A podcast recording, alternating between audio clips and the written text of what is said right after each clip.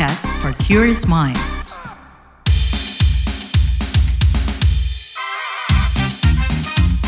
What's Trending KPR Pagi, siaran pagi radio paling update. KBR Pagi, siaran pagi radio paling update. Selamat pagi, apa kabar kalian semua di hari Senin 12 Februari 2024 bersama saya Lea Baneza di What's Trending KBR Pagi pastinya. Masa tenang sudahkah menentukan pilihan? Itu bakal kita obrolin pagi ini. Mulai 11 Februari 2024, Indonesia memasuki masa tenang di pemilu 2024. Masa tenang berlangsung selama tiga hari, yaitu sampai Hamin 1 penyelenggaraan pemungutan suara pada 14 Februari 2024 berdasarkan laman Badan Pengawas Pemilu atau Bawaslu, setelah tahapan kampanye berakhir, peserta pemilu tidak diperkenankan atau dilarang melakukan kegiatan kampanye. Ada sejumlah larangan di masa tenang, yaitu larangan pertemuan terbatas, pertemuan tatap muka, penyebaran bahan kampanye pemilu kepada umum, pemasangan alat peraga di tempat umum, media sosial, iklan media masa cetak, media masa elektronik, dan internet, rapat umum, debat pasangan calon tentang materi kampanye pasangan calon hingga kegiatan lain yang tidak melanggar larangan kampanye, pemilu, dan ketentuan peraturan perundang-undangan. Jadi yang namanya poster, baliho, iklan terkait pemilu dan tiga paslon dilarang. Tapi sudahkah para pemilih memahami gagasan yang diusung pasangan calon di pemilu 2024? Terlebih para pemilih muda yang digadang-gadang jadi pemilih terbesar di pemilu ini. Sudah mantapkah mereka dengan pilihannya? Kita bahas setelah komen netizen plus 62 berikut ini.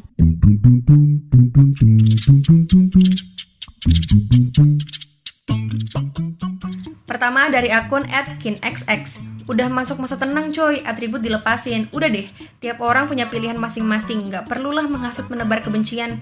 Kita semua pasti punya pertimbangan masing-masing dalam memilih nanti di tanggal 14. At Yah XX. Kita jangan adu argumen, adu narasi, dan adu debat lagi ya. Ingat, hari tenang. Kita damai, jangan gaduh, dan jangan ribut-ribut. Saya ingatkan lagi, hari tenang.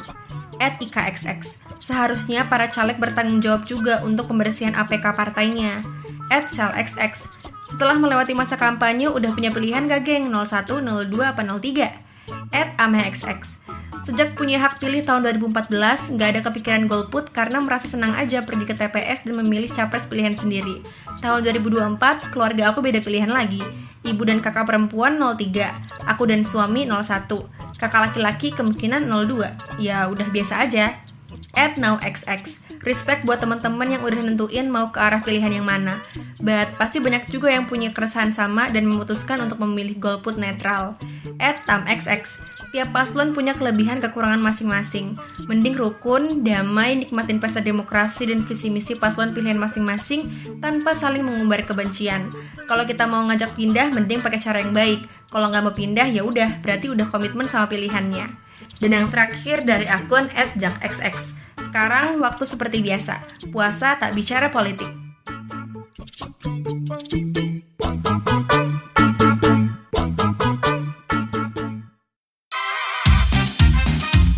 What's Trending KPR Pagi, siaran pagi radio paling update.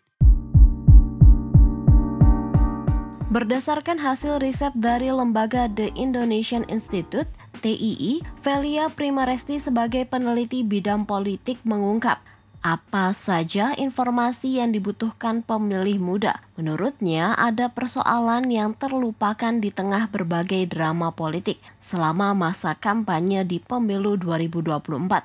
Ini dia keterangan Velia Primaresti sebagai peneliti bidang politik The Indonesian Institute di diskusi pemilu dan pilkada 2024. Apa yang diinginkan anak muda? Uh, ternyata sebanyak 36,6 persen itu bilang atau mengatakan gitu ya bahwa uh, mereka itu membutuhkan rekam jejak, visi misi serta program yang ditawarkan oleh uh, calon presiden dan wakil presidennya kayak gitu.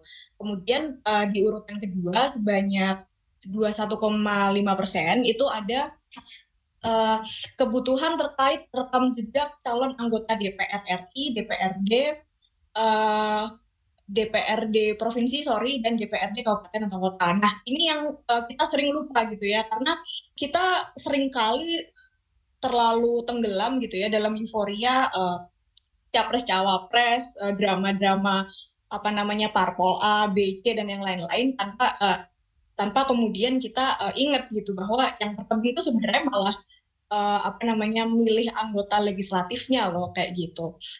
Nah uh, ini untuk tingkat kepuasan anak muda terhadap visi misi yang sudah dijabarkan oleh ketiga capres kita gitu. Nah itu di antara ketiga capres ini rata-rata memang menjawab tuh di nomor tiga gitu kan. Artinya ya mereka netral gitu. Antara ya puas tapi nggak puas juga gitu kan. Jadi memang secara persebaran suaranya masih berada di tengah-tengah gitu. Makanya tadi kenapa di awal angka terkait dengan kebingungan gitu ya kebingungan anak muda terhadap pilihan-pilihan capresnya itu masih cukup tinggi gitu bahkan yang paling tinggi gitu kan ada di angka hampir 30 persen gitu 29, sekian tadi di awal gitu.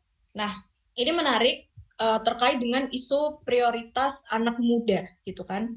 Persentase paling tinggi itu ternyata ada di isu pemberantasan korupsi teman-teman kemudian isu kedua itu ada di peningkatan kualitas dan pemerataan pendidikan dan yang ketiga itu ada di isu pengendalian uh, harga-harga kebutuhan pokok kayak gitu.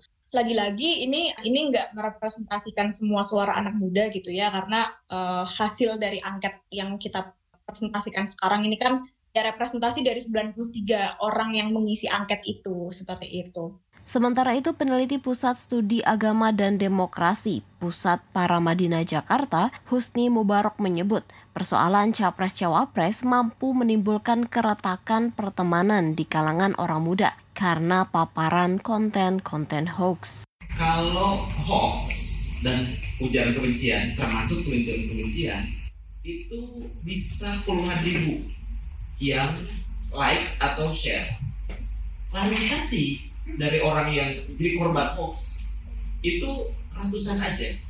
Itu sudah banyak banget. Itu pun hari ke-16 sesudah hoaxnya seperti MLM itu ke 16 down downline. Bayangin udah 16 kali lipat.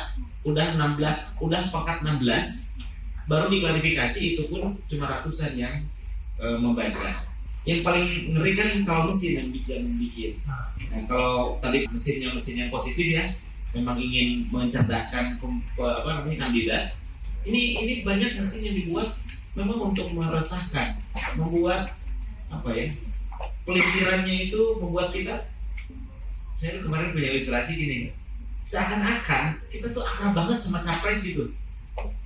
Se segitu membelanya seakan-akan sehingga permusuhan dengan teman bisa dikorbankan ya teman bisa dikorbankan. Oh, gue gak usah berteman sama lu lagi kan lu gak ngedukung lagi capres ini gitu. Seakan-akan capres itulah yang kita mintai tolong 100 ribu dulu. Padahal kan yang dikorbankan itu yang akan nolong kita barang 20-30 ya buat makan siang misalnya. Newsbeat Pengadilan di Houthi, Yaman menjatuhkan hukuman mati kepada 13 pria atas tuduhan homoseksualitas. Melansir AFP, pihak berwenang juga menangkap 35 orang atas tuduhan homoseksualitas. Sedangkan kelompok pembela hak asasi manusia HAM di Euro Mediterranean melaporkan pengadilan Houthi telah menjatuhkan hukuman mati terhadap 30 orang sejak 2014. 11 orang di antaranya telah dieksekusi. Hukuman mati atas tuduhan homoseksual ini pun dianggap melanggar hak asasi manusia.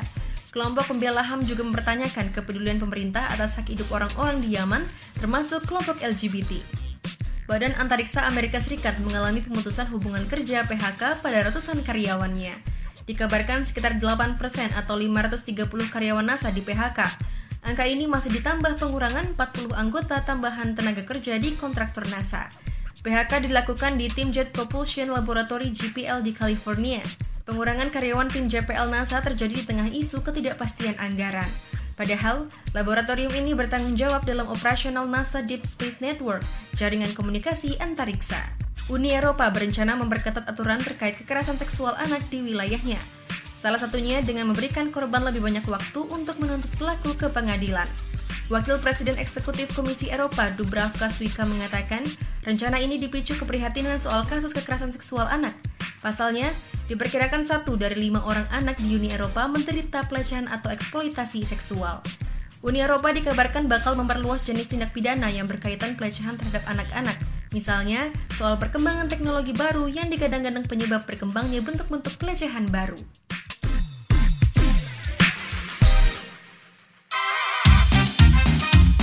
What's Trending KPR Pagi, siaran pagi radio paling update.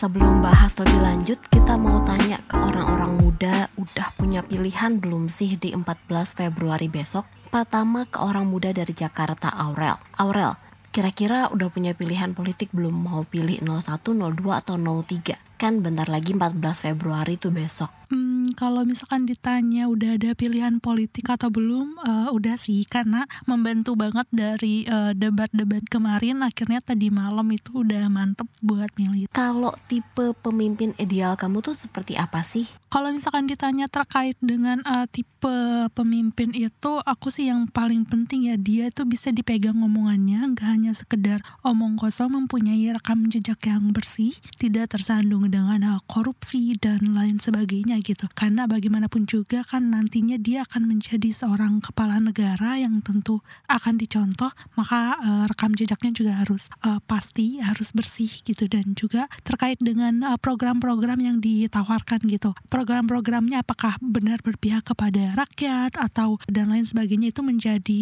pertimbangan aku juga sih apalagi juga terkait dengan eh, ketenaga kerjaan dan juga terkait dengan kesehatan ya di mana juga Indonesia masih mm, sulit untuk terkait dengan pemerataan kesehatan dan juga pendidikan apalagi juga terkait dengan penegakan hukum. Jadi itu sih terkait dengan tipe-tipe idealnya. Nah, pertimbangannya apa nih untuk memilih? Aspek apa saja sih yang dilihat dan yang penting menurut kamu? Nah, Karena aku terkait eh, masih anak muda, jadi terkait dengan ketenaga kerjaan, pendidikan, pemerataan kesehatan dan juga penegakan hukum. Itu sih. Lanjut Leo mau tanya nih sama Nanda dari Jakarta Barat. Nanda, kamu udah punya pilihan politik belum? Udah punya calon presiden atau wakil atau mungkin caleg? kalau untuk pilihan politik eh, untuk capres sih untuk sekarang udah ada ya kali ya. Cuman kalau untuk caleg nih kayaknya masih perlu riset lebih mendalam nih karena pilihannya banyak dari jumlah partai dan juga jumlah calon jadi masih bingung nih sampai sekarang. Menurut kamu pemimpin di Indonesia tuh harus seperti apa sih? Kalau untuk pemimpin ideal sih yang penting dia tegas tentang anti korupsi dan menurut aku yang paling penting untuk Indonesia sekarang sih gimana caranya mereka mau memajukan pen- pendidikan di Indonesia dan juga pemberdayaan perempuan sekaligus masyarakat eh, yang terpinggirkan gitu. Kalau aspek yang kamu lihat dari calon-calon pemimpin yang ada tuh apa? Yang jadi mungkin pertimbangan kamu gitu ya? Kalau untuk aspek penting yang gue lihat dari seorang pemimpin itu balik lagi kayak tadi dia itu anti dengan korupsi punya passion untuk memajukan pendidikan dan juga memberdayakan kaum perempuan dan juga kaum terpinggirkan. Sekaligus yang paling penting dia itu punya track record baik, sekaligus track record integritas dia terhadap pekerjaan yang dia lakukan juga itu baik gitu. Thank you Nanda, lanjut ke orang muda dari Depok nih, ada Rozik. Rozik, kamu tuh sudah menentukan pilihan belum nih mau pilih yang mana 14 Februari nanti? Eh, pilihan politik yang untuk tanggal 14 Februari sebenarnya sudah ada, namun masih eh, mempertimbangkan pilihan yang lainnya juga nih. Tidak menutup kemungkinan masih berubah pilihan. Namun sudah ada pilihan di mana saya condong ke salah satunya. Kalau yang menurutmu ideal itu pemimpin yang seperti apa sih? Tentu yang pertama itu yang mau mendengarkan ya, mendengarkan ya masyarakat lah. Jadi tidak serta merta menutup suara seperti dikritik tidak terima dan lain-lain. Karena pemimpin yang baik juga adalah pemimpin yang uh, menerima segala kritik maupun saran untuk memperbaiki dirinya. Itu pertama. Yang kedua uh, aktif sih. Jadi aktif di sini adalah mungkin di konteksnya pemilu kali ya yaitu lebih ke calon presiden ya. Itu lebih ke aktif tadi itu maksudnya kan masyarakat tuh luas ya. Tiap daerah tuh ada aja berbagai kendala ya tentu ya harus ada itu belusukan kah atau observasi secara langsung lalu ada sosialisasi dengan masyarakat dengan berbagai media dan lain-lain.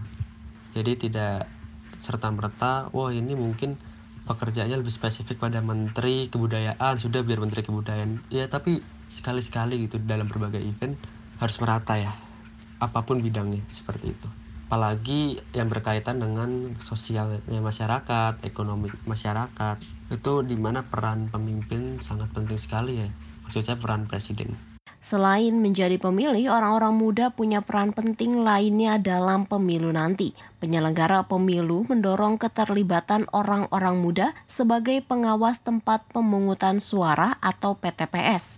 Ketua dan anggota Bawaslu Kabupaten Klaten periode 2023-2028, Arif Fathur Rahman memaparkan tugas-tugas pemuda dalam proses pengawasan dan proses pemilihan. Kalau dilihat dari usia pendaftar, harapan kami mereka akan lebih baik kinerjanya daripada PTPS yang sebelumnya yang rata-rata usianya kami lebih tua dari yang sekarang batas usia di pemilu sebelumnya itu batas usia 25 tahun tuh dan sekarang hmm. grade-nya sudah diturunkan menjadi 21. Hmm. Nah, ini berkaitan dengan penggunaan jet-jet kemudian okay. penggunaan aplikasi yang nanti dikembangkan oleh Bawaslu RI, Bawaslu berkaitan dengan laporan. Yeah. Nah, okay. kecepatan laporan dan ketepatan laporan ini yang nanti akan yang diperlukan oleh hmm. kawan-kawan. Tentu kemampuan berkomunikasi juga penting karena mereka PTPS ini nanti selain dia bertugas di TPS-nya pada saat dari pemungutan suara dia juga memiliki tu, memiliki tugas dan hmm. peran melakukan beberapa pencegahan berkaitan dengan yeah uh, dugaan pelanggaran di tahapan hmm. yang ini sudah yang masih berjalan pada saat mereka sudah dilantik. Oke. Okay.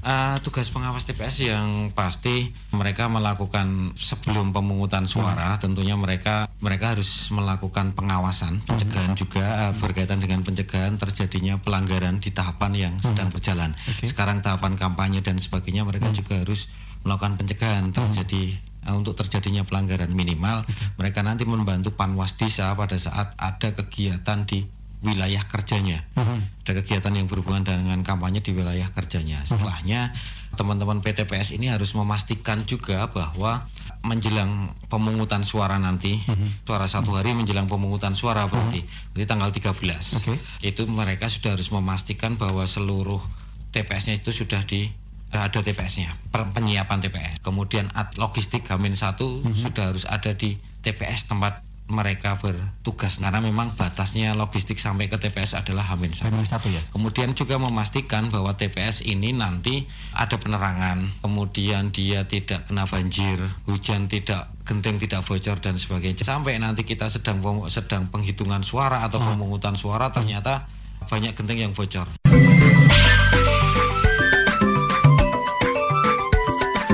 WhatsApp Indonesia.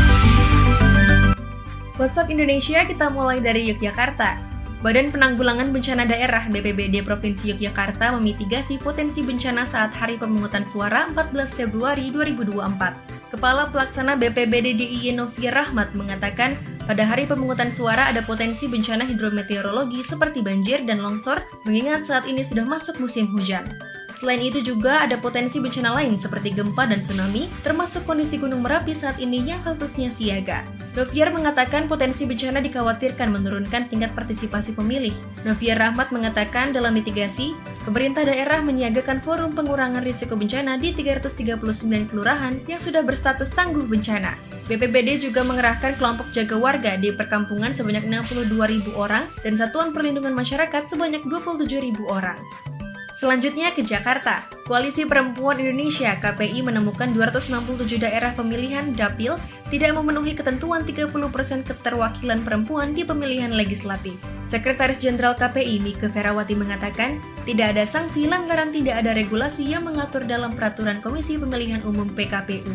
Mika menambahkan, jika KPU memilih kemauan untuk merevisi PKPU sesuai putusan Mahkamah Agung MA, partai politik bisa dijatuhi sanksi pembatalan jadi peserta pemilu.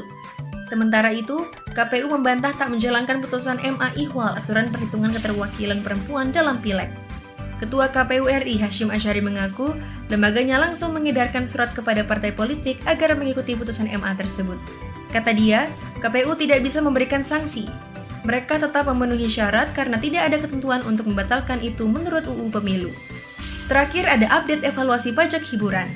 Menteri Pariwisata dan Ekonomi Kreatif Menparekraf Sandiaga Salahuddin Uno memaparkan hasil kajian sementara dari Kementerian Pariwisata dan Ekonomi Kreatif Kemenparekraf terkait dampak kenaikan pajak hiburan bagi sektor pariwisata.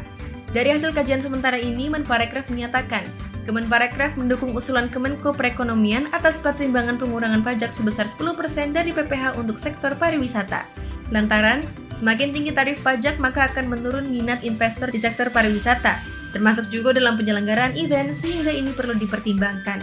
Katanya, jangan sampai ada pengurangan tenaga kerja di sektor parekraf.